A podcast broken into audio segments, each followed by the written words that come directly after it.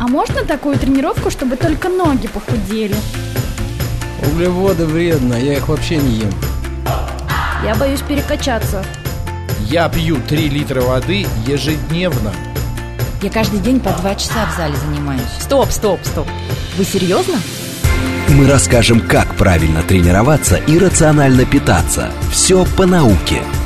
Про фитнес. Чтобы мотивировать вас начать новую жизнь с понедельника. Программа предназначена для лиц старше 16 лет.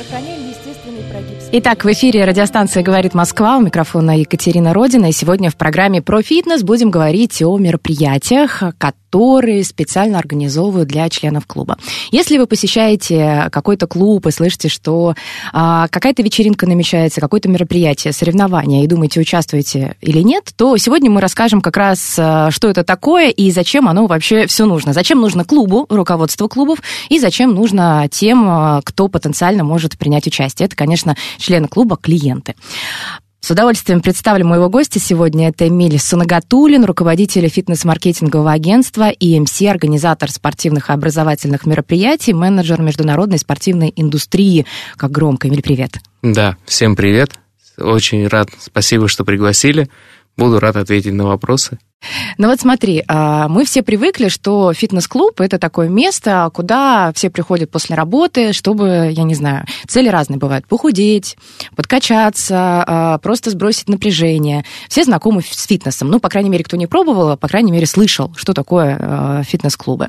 У каждого цель разная, и зачем нужно организовывать еще мероприятия? Если есть там уроки групповые, если есть тренажеры, если есть персональные тренировки, там, возможно, бассейн в некоторых клубах, зона спа. Вот люди приходят, но почему-то еще появляются мероприятия, где они должны оставаться. Да, здесь можно рассматривать эту ситуацию с 3 сторон. Как для клиента, то есть для тех, кто посещает клубы, так для тренера, который, работает в клубах, и им тоже интересно развивать свой бренд, развивать себя, так и для бизнеса. Для тех же фитнес-клубов, для компаний, которые оказывают услуги в фитнесе.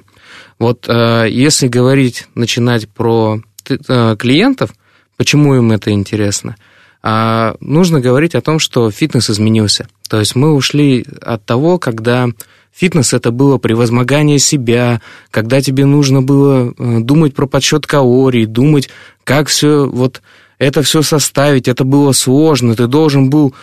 я сейчас сделаю это, нужно, в общем, собраться, набраться сил, пойти, что-то всегда через боль, через не хочу, все время стимул такой был. Заставить себя заниматься спортом. Именно. Угу. Сейчас же фитнес изменился, сейчас фитнес это больше праздник, это развлечение, это активный образ жизни, когда ты заряжаешься энергией, позитивным настроем именно через расширение своей энергетической, так скажем, ячейки. Это как батарейку зарядить.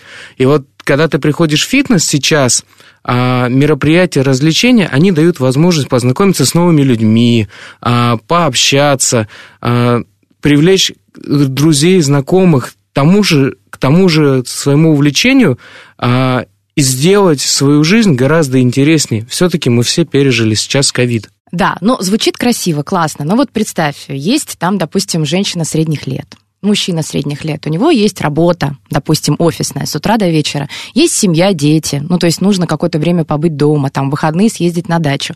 Еще несколько лет назад был проведен опрос, сейчас точно не вспомню, там были освещены несколько причин главных, почему люди не хотят на фитнес идти, не идут, потому что нет времени, потому что лень и нет компании. Так вот, люди, работающие, отдыхающие с семьей, они говорят, где? У меня и так сил нет, я целый день устаю на работе, мне еще нужно уделить внимание родным, где еще возьму силы на ваш фитнес? А мероприятия, о которых ты говоришь, это вообще где-то очень далеко. То есть первично, нужно привлечь людей в фитнес и найти время для них, чтобы они его посещали. Это первая задача. Когда они уже у нас, то тогда еще дополняется... Вторая. Нужно найти еще второе время какое-то, еще, чтобы посещать мероприятия вне уроков. Как объяснить этим людям, которые вообще пока не понимают, зачем мне тратить время на подобные такие сюжеты? Тогда хочу привести прям очень пример характерный, он как раз связанный со мной. У меня мама, она точно как раз попадает под все историю критериев про то, что она мне всегда говорила, ну вот куда мне этот фитнес, я после работы, мне ехать неудобно, мне еще нужно сумку с собой нести, зачем оно мне нужно, а еще мне нужно это сделать, у меня и так времени совсем не хватает. И что сил мне... нет. Да, и сил нет, какой мне еще фитнес? Хорошо.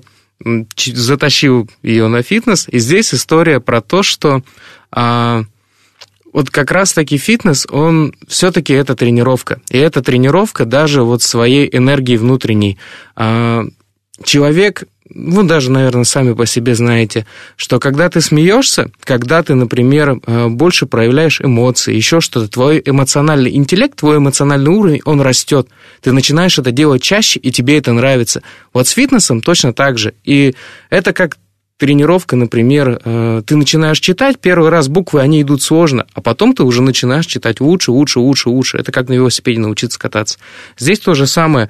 Когда ты приходишь на фитнес, твоя энергетическая ячейка, она расширяется. Ты можешь гораздо больше, чем ты мог раньше. У тебя внезапным образом, магическим, находится время, у тебя находится сила, и при этом всем ты еще пришел на фитнес, ты позанимался в группе с единомышленниками, и ты реально начинаешь считать их единомышленниками, ты начинаешь считать их там друзьями, знакомыми, ты уже такой, о, привет, там, Митя, ой, привет, Алена, и все, и у вас сразу начинается совсем другой коннект, а потом появляются мероприятия. И вот эти мероприятия, они еще больше дают, так скажем, проявить себя, расширить свой кругозор, мировоззрение в плане того, что ты открываешь что-то новое. Мы все-таки, так скажем, зашорены, то есть мы живем в буднях, и повторяем одно и то же. Ну и каждый в своей коробочке. Да, никто не выходит за пределы вот какого-то своего мирка, в котором находится. Да, да, именно. И вот как раз, когда ты попадаешь на мероприятие какое-то, оно твое мировоззрение расширяет, оно расширяет твой функционал. Условно, там, организовываем dance battle.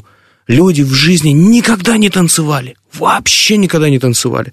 Они попадают на дэнс-баттл, им становится интересно, они так один раз пришли, просто посмотрели там, о, прикольно танцуют. В следующий раз такие думают, а дай-ка я сам попробую. Он сделал сольный танец или в команде потанцевал, еще что-то. А третий раз он вообще такой, а может быть, нам дуэт подготовить? И все, и человек уже ему интересно. Ну, скажи же нашим слушателям, что такие мероприятия не только там женщины, девушки, девочки посещают. Вообще нет. Однозначно нет, потому что... И сейчас... танцуют мужчины, даже те, кто... И не те мужчины, которые всегда танцевали, можно так сказать, да. То есть те, которые там карьера танцора, нет. Которые могут там потом зацепиться, там на зумбу, на какое-то занятие танцевальное, и потом могут тоже попасть на какое-то мероприятие. Но звучит, я так понимаю, со стороны пока это дико, мне кажется, для тех мужчин, которые вот не знакомы с фитнесом и танцевальными направлениями. Однозначно. Я и сам, скажем так, выходец из единоборств, я выходец именно из такой, так скажем, старого вот. Подхода к фитнесу. И этот человек организовал танцевальные баттлы. Да, да. И первое мое групповое занятие, это было зумба. Меня туда затащили, прям откровенно могу сказать, меня туда затащили, но я туда, когда попал, я прочувствовал вот эту атмосферу того, что ты начинаешь открываться чему-то новому вообще. И ты через вот это вот открытие себя и чего-то нового, ты получаешь невероятный прилив эмоций, невероятный прилив каких-то сил, и тебе хочется еще больше, больше, больше это расширять. И почему, например, мужчинам также интересно участие в мероприятиях. Ведь мероприятия бывают разные. Найдите то, что интересно именно вам. Проходят различные соревнования. Мы проводим различные турниры, например, там, по подъему на бицепс, еще что-то. Просто попробуйте. Вам действительно это понравится. Попробуйте прийти на какой-нибудь спортивный фитнес-фестиваль. Это вообще отдельная история. Там ты найдешь и развлечения, и как-то проявишь себя, и что-то новое для себя откроешь.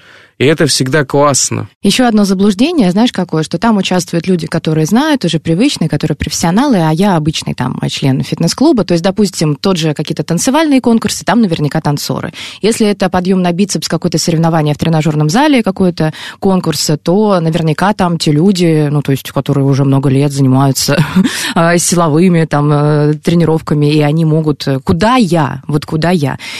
Наверное, стоит сказать, что это для всех, потому что смотришь порой на членов клуба, которые говорят, нет, ну, там наверняка профессионалы и люди, которые могут в 100 раз больше, и приходят и занимают.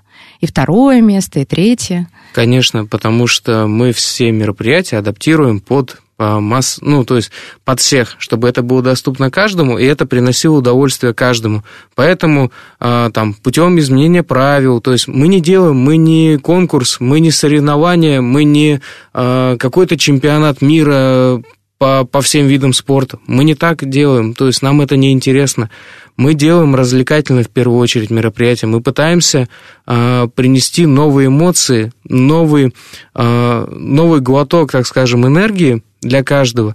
И поэтому все наши мероприятия, они подходят для каждого, доступны каждому. Например, если это какой-то соревновательный процесс, мы делаем правила адаптивные для каждого, чтобы с любым уровнем подготовки человек мог выйти, показать себя, и при этом победить. То есть, в первую очередь, здесь история о том, что вы побеждаете сами себя. И мы хотим через вот это как раз всегда наградить тех, кто участвует. Потому что награда самая большая – это то, что ты сам себя победил. И ты вот когда вот это ощущение внутренней победы, внутреннего достижения, оно самое ценное после каждого мероприятия. И попробовать это всегда стоит. А я еще услышала однажды фразу, что задача тренера не сплотить вокруг себя, ну вот тех, кто ходит в клуб, а сделать так, чтобы люди сплотились сами, уже взаимодействовали, коммуницировали уже без участия тренера. То есть нужно их познакомить, чтобы они наладили связи, и тогда уже там общение будет в чате, общение будет в раздевалках, я не знаю, перед, после тренировками, неважно, тренажерный зал или групповые программы, и чтобы они узнавали друг друга и новые социальные связи. Еще идея у меня такая в том, что фитнес-клуб – это сбор по интересам, да, все приходят заниматься фитнесом, неважно какими направлениями, но при этом ты встречаешь людей абсолютно разных профессий. Это может быть стоматолог, инженер, офисный работник, директор, я не знаю вообще.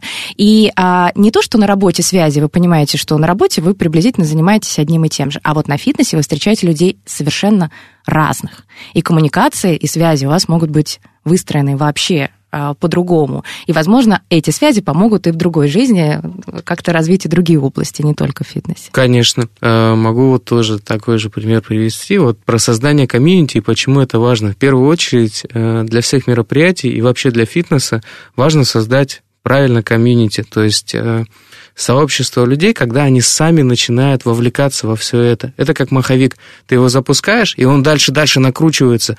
Они начинают развивать сами себя, начинают интересоваться, больше сплочаться, создавать какие-то вообще уникальные вещи. Ну вот, приведу даже пример, раз мы уже заговорили про Dance Battle. Да. Когда ребята пришли, они вообще друг друга не знали. На втором проекте оказалось, что уже тренер танцует с клиентом из другого части Москвы. Они каким-то образом находили время, репетировали, приезжали друг с другом. Они, во-первых, начали общаться. Потом сколько находят это люди, наша общая история, да? Но да. Я хочу подчеркнуть, что это не романтическая какая-то история. То есть у девушки есть муж, дети. Их объединяет как раз творчество, построенное на базе фитнеса. То есть это люди не строят там каких-то других отношений. То есть это исключительно творчество, желание как-то победить, посоревноваться, принять участие в каком-то проекте, вот, и это, наверное, поражает. Ну, по крайней мере, меня. Это не просто поражает, но вот мне, как организатору данного проекта, и я, честно, настолько эмоционально был воодушевлен всем этим, что тебе это такой прилив сил дает для создания новых каких-то проектов, создания вот таких вот интересных вещей каждый раз, несмотря ни на что. Ты начинаешь это делать, и ты понимаешь, что вот люди ждут, им это интересно, и это заряжает, и это классно, просто вот от этого ощущения. Почему вообще, в принципе, важны создание комьюнити и объединение людей? Все-таки фитнес – это сообщество и это увлечение, то есть в первую очередь. И когда ты находишь людей с разными интересами, с разными статусами, но вы объединены одним увлечением, вы расширяете свой мир внутренний, расширяете свой мир, который окружает вас, и ваша жизнь становится интересней. Поэтому фитнес, он в этом плане как ключ к, так скажем, к интересной жизни, к активной жизни. Поэтому обязательно попробуйте и протестируйте мероприятие именно в таком формате. Конечно, интересно. Вот среди наших слушателей, если кто ходит в фитнес-клубы, принимают ли они участие в каких-то мероприятиях, если клуб это организовывает? Ну, хорошо, для клиента понятно. Это возможность там пообщаться, возможность, может быть, что-то выиграть. Какая задача у бизнеса?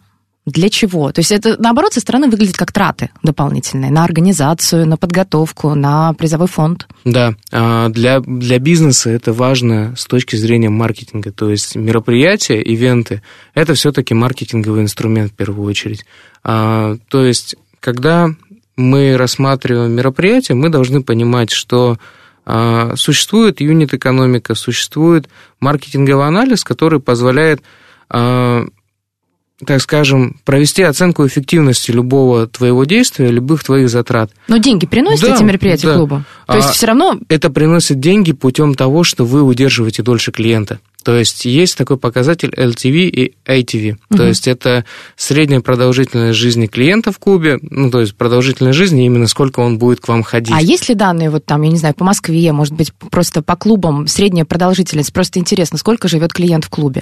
Я знаю очень хорошие показатели у одной из сети фитнес-клубов, которая при помощи мероприятий и грамотного маркетингового построения достигла средней продолжительности жизни клиента в клубе 21 месяц. То есть 21 месяц – это срок существования этой сети. То есть этот срок еще больше растет, потому что просто сама сеть существует все дольше и дольше. То есть средняя продолжительность жизни равна вообще, в принципе, жизни этой сети. И здесь как раз-таки это происходит за счет того, что как раз правильно настроен маркетинг, правильно созданные ивенты позволяют увеличить стоимость клиента, которую он принесет, конечно. Ну, то есть, если бы не было ивентов, человек бы просто закрыл клубную карту, грубо говоря. Да, в том числе, потому что ему интереснее становится. То есть, даже вот получая обратную связь от клиентов компаний, с которыми мы работаем, они говорят, мы не занимались там месяц-два, но мы узнали про новый проект, и мы решили вернуться. Или, например, летом прошел фестиваль фитнеса, мы заморозили перед этим карту, но вот мы пришли на фестиваль фитнеса, мы опять этим зарядились, и мы вернулись обратно. То есть мероприятия позволяют работать с вашими уже существующими клиентами, удерживать их, возвращать обратно, то есть привлечь нового клиента всегда дороже, чем удержать старого. Но это работа в долгую. Да. То есть человек пришел, и нужно его удержать. Смотри, у меня тогда такой вопрос. Сколько, много за последние годы там разных экспертов приходили ко мне в программу, и вот есть мнение, есть позиция, что, допустим, западный фитнес на Западе, в Америке, он на 10 лет впереди. И там уже якобы мне рассказывают, я там не была, например, в Нью-Йорке, там на каждом пятачке, на каждом, я не знаю, повороте фитнес-клуб, и вот ты стоишь на улице, у тебя там фитнес-клуб, и утром можно наблюдать, как люди там перед работой идут, как чистить зубы. То есть фитнес для них это тренировка какая-то. И там больше понимания у людей, что фитнес это здоровье, что если ты занимаешься, то занимаешься этим регулярно и до старости, да. То есть там для некоторых открытия, если начал заниматься, то нужно будет заниматься этим всегда. Но это вот для здоровья, для поддержания формы и так далее. И для них это как, не рутина, а как обыденное занятие. То есть встал, почистил зубы, сходил на фитнес, там после работы зашел в клуб и так далее, потренировался. Там наверняка уже такие инструменты не используются или нет. Я не знаю, может быть, ты изучал какой-то рынок. Там используются для удержания. Мне кажется, там удержания гораздо больше у клиентов. Они в том числе используют данные инструменты, они у них даже гораздо более диверсифицированные, гораздо более интересные. То есть они уже То есть, если для нас, например, новинка – это фитнес-фестиваль, это какой-то, например, танцевальный проект или что-то вот такое, для России это абсолютно новые фишки, которых никто раньше не тестировал. Там они уже все это прошли, и они запускают еще больше новых проектов. То есть, например, они уже работают с социальными сетями гораздо активнее, то есть у них уже маркетинг строится на инфлюенс-маркетинге, то есть когда уже блогер или когда тренер сам привлекает аудиторию в твой фитнес-клуб, и он создает такое вокруг себя комьюнити. Есть, например, продуктовый маркетинг тоже в фитнесе, когда конкретная какая-то, например, групповая программа или какое-то конкретное направление, оно собирает вокруг себя так много единомышленников, что оно само себя продает. Ну, то есть у них есть отдельные виды, концепции фитнеса, например, форматы залов, отдельные форматы клубных мероприятий, которые у нас еще впереди совсем. То есть мы можем... Зато мы можем ориентироваться и смотреть, как у нас будет там через несколько лет. Да, действительно. То есть у них появляются совсем новые проекты, которые, внедряя у нас в России, мы имеем большой потенциал для этого. То есть это действительно интересно, и мы можем, так скажем, немножко подглядывать за нашими коллегами из фитнес-индустрии. Ну вот смотри, после 2019 года, когда закон о фитнесе у нас появился, о фитнесе много стало говориться в СМИ. Ну, по крайней мере, какие-то исследования стали проводиться. Сколько у нас вообще вовлеченных в фитнесе? Раньше было исследование 19-го как раз года РБК, что всего 3% в России вовлечены в фитнес. Но в России очень сложно, потому что значит фитнес, что значит спорт, какой-то там кружок или дом культуры, где какие-то занятия проводятся, тоже не очень понятно. Поэтому у нас фитнес и спорт, они все равно идут рука об руку. И когда нам говорят, что увеличилось число занимающихся, мы не знаем, за счет чего. То есть за счет того, что в клубы пошли, или за счет того, что в секции там под дзюдо, грубо говоря, именно спортивные секции, либо просто начали бегать или утром, или ходить вот как с палочками по парку, там долголетие, всякие программы для пожилых. То есть мы не можем, все равно у нас нет в России данных, какой процент людей посещает именно фитнес-клубы. Можно только вот с фитнес-клубов собирать. Вообще, говорят, потенциал огромный. То есть все равно у нас очень мало людей вовлечены в фитнес. Для развития фитнес-индустрии в России огромный потенциал, да, в том числе... И мне кажется, даже в Москве очень мало фитнес-клубов. Вот я живу в Чертанове. У меня в пешей доступности, 10 минут нужно идти. И дальше остальные. То есть мне бы хотелось в 5 минутах от дома иметь какой-то фитнес-клуб, как клиент, если бы я была. Мне кажется, можно еще и еще открывать. Абсолютно точно, можно еще. И, в принципе, сама ниша фитнес-индустрии, то есть ее объем, он будет от каждого года все больше и больше прирастать. То есть у нас действительно большой потенциал для этого. Это связано в том числе и с тем, что вообще популярность здорового образа жизни появилась. То есть, конечно, нужно говорить о том, что Москва, Санкт-Петербург и крупные города идут немножко все равно быстрее, но тренд на здоровый образ жизни и на фитнес, на, в принципе, активное долголетие, на активный образ жизни, он увеличивается с каждым годом.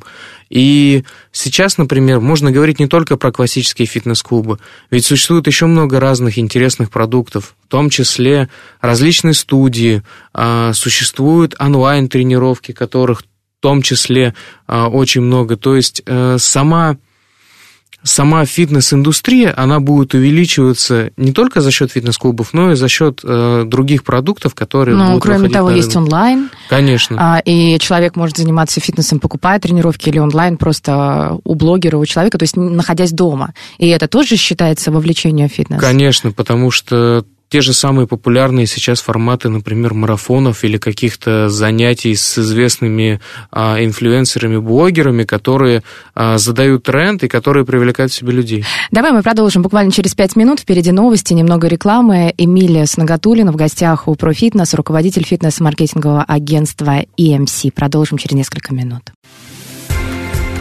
Мы расскажем, как правильно тренироваться и рационально питаться. Все по науке, чтобы мотивировать вас начать новую жизнь с понедельника. Про фитнес.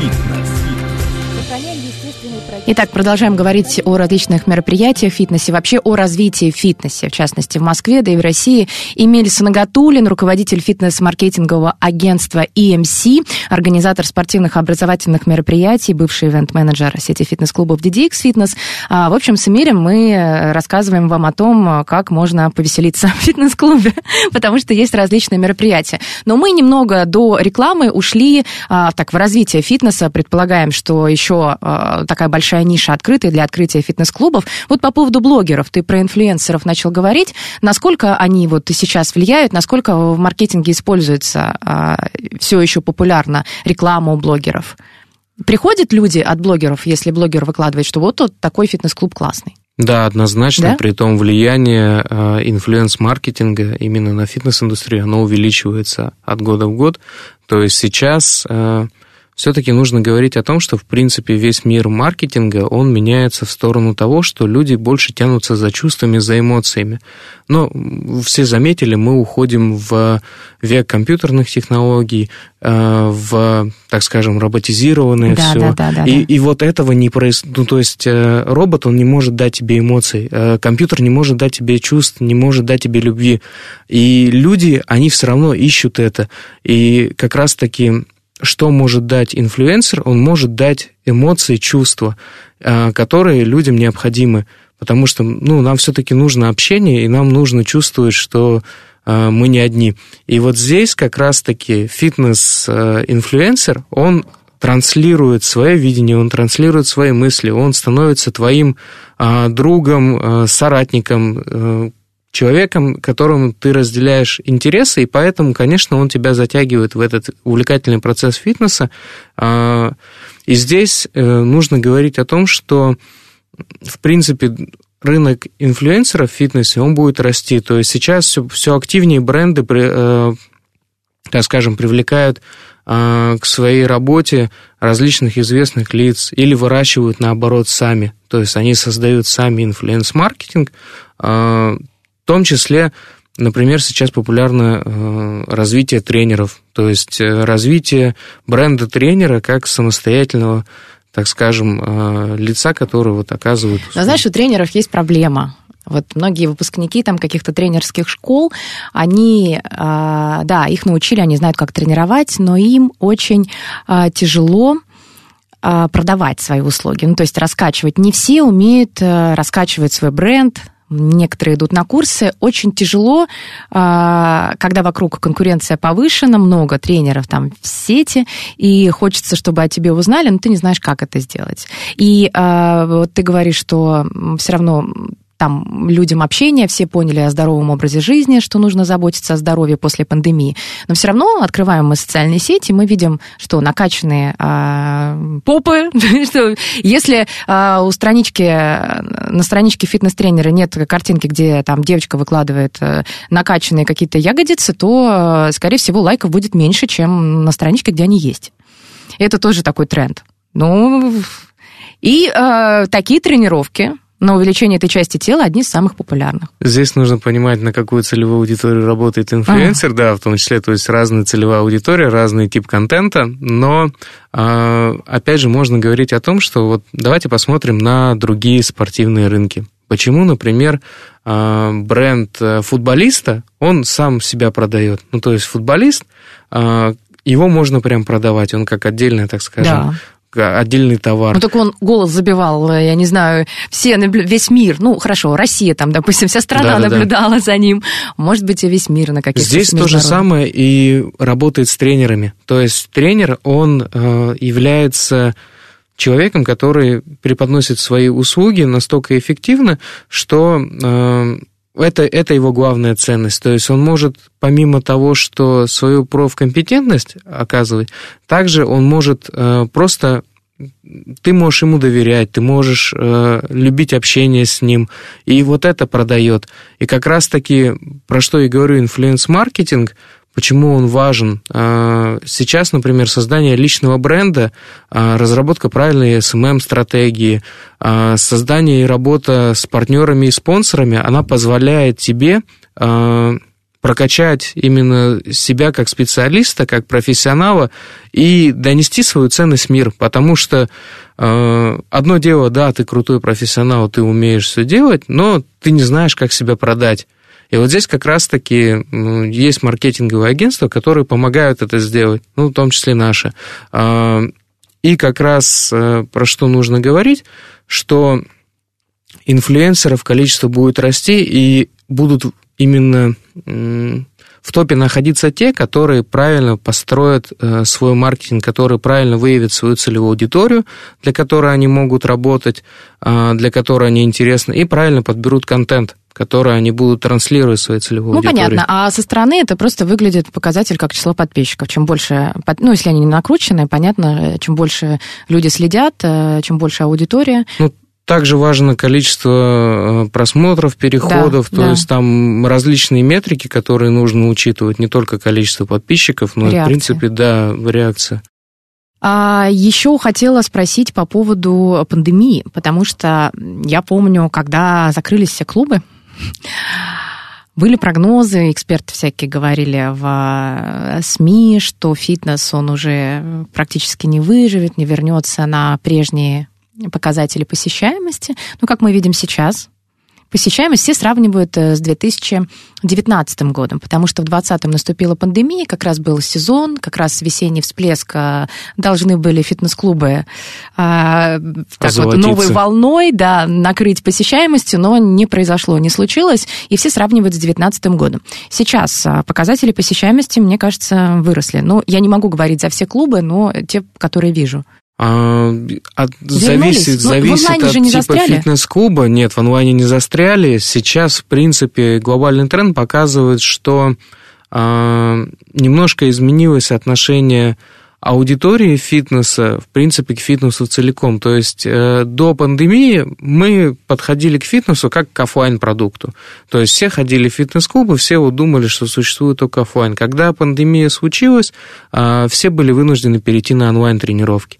Сейчас глобальный тренд на 2023 год – это совмещение онлайна и офлайна. То есть в процентном соотношении международные анализы говорят о том, что от 60 до 80%, в зависимости от страны и от типа анализа, от 60 до 80% аудитории, посещающих групповые занятия, они совмещают все. То есть они тренируются в фитнес-клубе, но они также активно участвуют в каких-то онлайн ну, наверное, онлайн эти активности, они все-таки завязаны на клубе, на том же тренере. Да, они больше даже на тренере. Потому что очень странно, если на незнакомом тренере онлайн сейчас выходить. Мне кажется, это сложнее. Именно как раз-таки тренеры создали вот этот тренд на онлайн. То есть они вокруг себя они создают комьюнити, которое притягивается именно к ним. То есть, условно, ты тренер групповых программ, ведешь какую-то невероятно крутую групповую программу в своем фитнес-клубе, и у тебя есть, например, телеграм-канал, в котором ты там с ребятами продаешь после тренировки, да, после тренировки вы там делитесь совместно, там обсуждаете что-то, играете в какие-то игры, собираетесь по увлечениям, празднуете там свои праздники. Я знаю примеры, когда там в телеграм-чате, например, группового тренера, у него, там, они дни рождения празднуют, они в Тайного Санту играют, по 100, по 150 человек собираются. То есть это отдельный прям мир, который создается вокруг конкретного инфлюенсера в виде тренера. Вот я открою RBK Pro. Есть статья «Компании теряют миллионы из-за стресса сотрудников». Бизнес каждый год теряет миллионы долларов, потому что сотрудники находятся в стрессе, и, соответственно, продуктивность их падает. Как компания отследить ситуацию в коллективе и предотвратить? Вот рассказали, консалтинговая компания американская, она объявила стресс ключевым фактором, который снижает эффективность сотрудников и бизнес-показатели вообще. Есть исследования в Journal of Occupational Health Physiology, если правильно, на русском, только в США из-за стресса, связанного с работой, компании недополучили больше 221 миллиона долларов. Причем до 90% от этих сумм они потеряли из-за падения производительности сотрудников, а остальное – это расходы, связанные с ухудшением здоровья персонала. То есть бизнес заинтересован в том, чтобы сотрудник не болел, А в последнее время мы еще и понимаем, что такое эмоциональное, психическое здоровье немаловажно, в отличие даже от обычного, там, я не знаю, кашля, температуры, тоже нужно как-то поддерживать. И фитнес же не только существует в формате там, для физических лиц, есть и корпоративный фитнес. А фитнес, мы знаем, это тоже инструмент для снижения стресса. Физическая активность, она доказана, влияет на эмоциональный фон. Это еще один мировой тренд. То есть сейчас фитнес все рассматривают, да, угу. Его рассматривают как ментальное здоровье.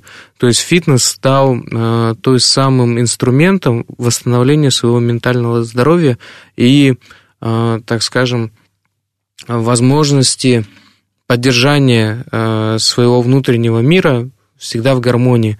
То есть здесь нужно говорить о том, что твой стресс, он снижает твою продуктивность, он вообще снижает качество жизни колоссально.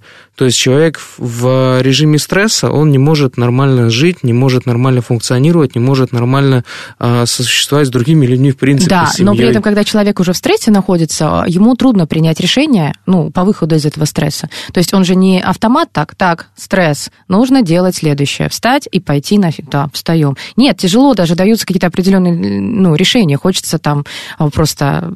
может быть, закуклиться, остановиться и так далее. Это во всех сферах жизни, и в работе в том числе. Конечно. И для этого как раз многие компании начали использовать формат фитнеса как корпоративно-социальной ответственности. То есть они начали внедрять фитнес в обязательные мероприятия для того, чтобы... помогать своему коллективу, помогать своим сотрудникам справиться со стрессом и поддерживать их производительность. Насколько в России у нас это распространено? У нас еще только это зарождается. То есть у нас появился тренд вообще, в принципе, на КСО, на корпоративную социальную ответственность относительно недавно. И мало компаний, которые это активно используют. Но тренд положительный, и мы начинаем это делать. Мы внедряем спортивные фитнес-ивенты в именно корпоративные мероприятия компаний. Мне кажется, руководство должно быть такое, какое-то продвинутое, молодое, потому что мне трудно представить, что, там, я не знаю, человек старой закалки, у которого и так все нормально работало, ему говорят, нужно вот деньги на фитнес выделить, чтобы уменьшить стресс сотрудников, и тогда они будут меньше болеть, меньше стрессовать, и производительность труда увеличится. Нужны какие-то вот данные, знаешь, чтобы проверить. А как вы мне докажете, что вот этот человек... Здесь можно упомянуть наш любимый старый... так скажем, еще советских годов инструмент – это спартакиады, угу. которые всегда существовали и их активно использовали, и как раз-таки старые менеджеры, они это помнят, то есть уже, так скажем, набравшись... Но там принудительное было участие, нет? Мне кажется... но здесь как раз-таки это дает возможность вам оценить потенциал того, что фитнес как замена более интересная, да, как более интересная замена спартакиад, тимбилдинга, она имеет большой потенциал, потому что все-таки фитнес – это для каждого, то есть здесь каждый сможет найти то самое интересное, что ему нравится, что ему больше откликнется, потому что фитнес не может быть через «не хочу». Ну, вначале может. Иногда некоторого человека... какому-то человеку надо заставить. В таких ситуациях нужно все равно искать то самое, что тебя будет цеплять, потому что если мы играем в долгую, и если мы планируем заботиться о своем здоровье постоянно, то есть и вообще, в принципе, заниматься фитнесом долго, вы должны найти именно то самое, что в тебе откликается. Не нравится тебе есть вареную курицу, да никто тебя не заставляет есть эту вареную курицу. Не нравится тебе, там, как это вот было раньше, там, нужно жать вот это, нужно делать так-то, нужно делать так-то. Да никому ты ничего не должен. Делай так, как тебе нравится. Мне, например, я для себя открыл групповые занятия. Я никогда не занимался на групповых занятиях, я никогда не танцевал на зумбе, и тем более я никогда не тренировался на тренировках каких-то с отягощениями именно в формате групповых. Но когда я для себя это открыл, мне это так понравилось.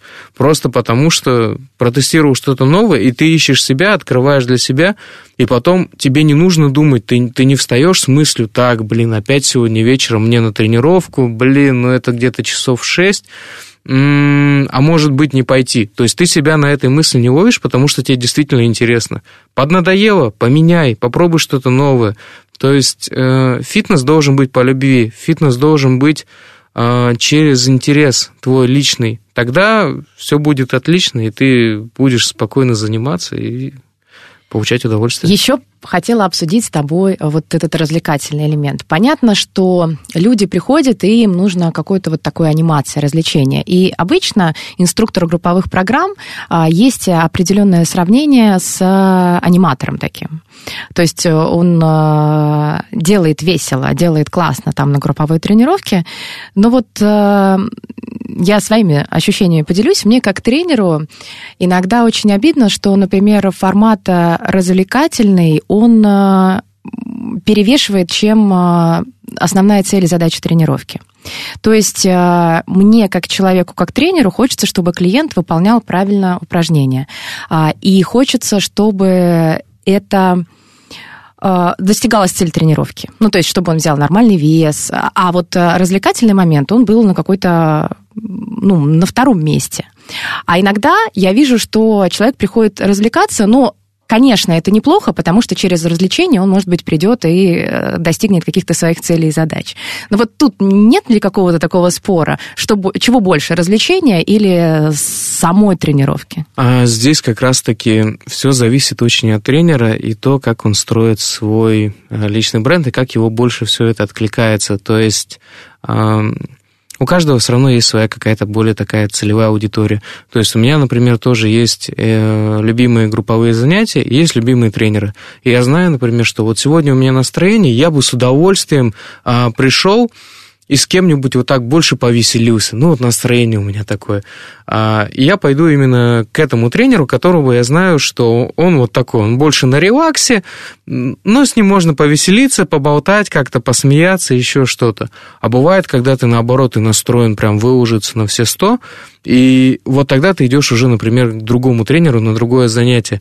То есть здесь, опять же, нужно говорить про то, что каждый человек уникален, конечно. Я слышала истории, когда персональная тренировка сменялась просто кофепитием, чаепитием, когда человек пришел, но у него там эмоциональные сегодня возможности, просто не позволили провести полноценную тренировку, но все равно был разговор с тренером по душам, и тренер тут уже становится не просто человеком-наставником, а еще в какой-то степени, другом, психологом. Иногда это гораздо более необходимо, чем проведение действительно персональной тренировки. Иногда важнее для результата и для клиента именно то, что вот тебя поддержали, и ты смог найти вот эту вот отдушину как персональный тренер. Потому что все-таки нужно сразу понимать, что именно фитнес-продукт как таковой, он, знания персонального тренера, они плюс-минус все равно будут одинаковые. Важен именно подход, как ты это транслируешь, как ты находишь общение со своим клиентом, с человеком, который тебе доверяет. И вот это делает тебя уникальным и дает вот эту самую главную ценность. Потому что прочитать, как заниматься, ты можешь и сам в интернете. Тебе для этого тренер не нужен. Мы приходим к тренеру именно как другу, как товарищу, как коллеге, наставнику, который помогает тебе добиться твоих целей. То есть тренер, он является вот таким спутником, который проводником до твоей цели поставленной. То есть вы сами задаете вектор, и вот каким образом вы выстроите взаимодействие совместно, так вы к этой цели эффективно и придете. И тут мы подходим к важности профессии тренера, потому что до сих пор бытует мнение, что тренер стоит, ничего не делает и просто считает повторения. Хотя на самом деле работа колоссальная и требует больших эмоциональных затрат, потому что эта работа связана напрямую с людьми. Люди разные, и с людьми надо общаться, коммуницировать, даже если ты ведешь персональную тренировку, групповую, неважно. Все равно это энергия, которой ты лишаешься, или наоборот, питаешься. И это работа, ценность тренера, она должна, все, мне кажется, должны прийти к тому, чтобы понимать ее. Что это не просто человек, робот, который считает. Можно было бы поставить робота, зафиксировать таймер в телефоне, нажать, и количество повторений телефон сам посчитает. Конечно, мне кажется, многие осознали ценность и важность общения с тренером и для чего вообще необходим тренер именно после пандемии COVID-19. То есть, когда мы все попали на самоизоляцию, и мы потеряли вот то самое общение, мы потеряли ту нить какую-то невидимую нить, которая происходит между тренером и его клиентом. Конечно, мы можем заниматься также через онлайн-тренировки. Кому-то это точно так же подходит, и есть невероятно профессиональные и крутые тренеры, которые даже через экран телефона могут транслировать вот эту вот ту самую магию, которая происходит у тебя на персональной тренировке. Но здесь нужно говорить о том, что тренер именно как специалист, он в первую очередь психолог. И вот когда вы попадаете к персональному тренеру, настоящий специалист, он подберет к вам вот те самые ключи, которые вас доведут до результата максимально эффективно и быстро. Ну и тут стоит добавить о совместимости. Все равно нужно искать человека, с которым вам легко, потому что все мы люди разные. И если, да, классный профессиональный тренер, но вы чувствуете какой-то дискомфорт, но бывает, что люди не могут найти общий язык, это абсолютно нормально, вам просто нужно поискать другого человека. А как пандемию? Ты же человек, который организуешь мероприятия, организовываешь различные, и это офлайн мероприятия. В пандемию что, была паника? Мы также переходили в онлайн-форматы, то есть проходили как и образовательные мероприятия в онлайн-формате, но это самый такой, скажем, простой вариант был. Также мы как-то совмещали форматы, то есть делали... Пандемия вообще раскрыла очень много креативных решений в бизнесе.